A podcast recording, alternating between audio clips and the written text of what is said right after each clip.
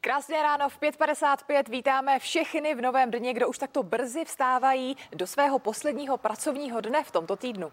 Týden končí, ale ještě než přijde víkend, tak je tady nový den a máme toho pro vás opravdu velkou spoustu a nejsme na to sami. Náš hvězdný tým opět doplňují legendy. Jedna legenda ze strany sportu, Jirka Ježek, hezké ráno. Krásné ráno. No a další legenda ze spravodajství, Šimon Pilek, taky tobě, hezké ráno. Krásné Takhle dobré ráno. je pravda, že Šimon tady bývá poměrně často, ale nazývat ho legendou, jak dlouho vlastně pracuješ tady ve spravodajství? Eh, Tady ve spravodajství na Primě jsem už něco přes dva roky. Jako No, takže prakticky Ve to docela spravodajství legenda. pá, už je to ještě o něco díl, no, nějakých šest Nějaký let. ten pátek. Ale to je skoro jako Jágr, normálně legenda.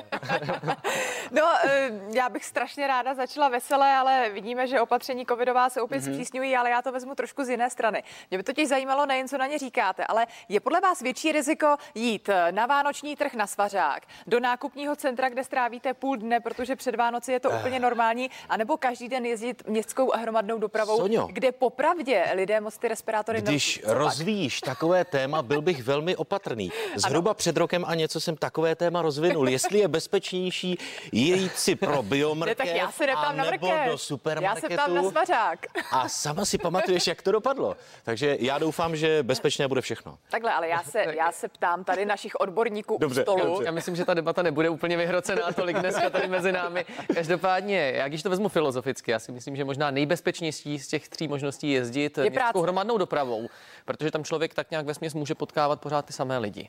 Jo, aha, Potom bych asi na druhé místo dal ten svařák, protože ten je na otevřeném prostranství. A možná úplně nejhorší, podle mě, je ten, to nákupní centrum, zvlášť v době předvánoční, kdy skutečně, No a ta skutečně biomrkev? pár dnů před Vánoci je tam kolikrát nátřes. Hele, biomrkev, když svítí sluníčko, nejbezpečnější. viď? No společně s tím svařákem bych si ji dal. Dobře.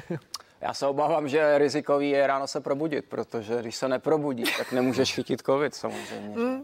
to je krásná Ne, no, úvaha. protože jako podle mě teď už je úplně jedno, co, jak se člověk chová, stejně všichni jednou to chytíme dřív nebo později a jde o to spíš, aby jsme to nějakým způsobem přežili, to znamená co nejméně nějakých eh, těžkých příznaků. I A po já- psychické A straně. já jsem chtěl, aby pátek byl pozitivní. Ne, dobře, tak Myslím tak... z hlediska ne tedy Pozitivní. epidemického, ale Zase to se další tady budeme tenký povídat. let, Šimone. Jirko, tak v Hmm. rychlosti něco pozitivního ve sportu. Děje se něco veselého. Bude se dít a máme tady samozřejmě několik sportovních vstupů, takže se na vás těším. Dojde jak na koně, tak eh, na motorové koně a samozřejmě i další aktuality ze sportu. To je velmi Mhm. pestré. No dobře, tak pojďme přidat eh, to, čemu se budeme věnovat Petře my.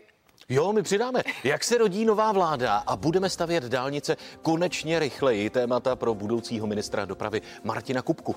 No a epidemie, jak jsme říkali, se bohužel vymyká kontrole, covidová čísla lámou rekordy. Zaberou tedy nová vládní opatření, o kterých jsme se tady bavili, anebo nás čekají velmi omezené Vánoce. I na to odpovíme. Vždycky jsem chtěl být moderní fotr a ten muž, který jako moderní fotr baví tisíce, stovky tisíc lidí, tak dorazí k nám. Dominik Lansman napsal novou knihu z karantény a je to velké točo opět. A přidáme taky jedno ekonomické téma. Inflace roste, peníze ztrácí hodnotu a otázka zní, kam je vlastně uložit. Poradí ekonom Dominik Stroukala. Tak eh, pozitivní Sonja a Petr se na vás těší Dala už za jsem si to chvíli. dnes na triko.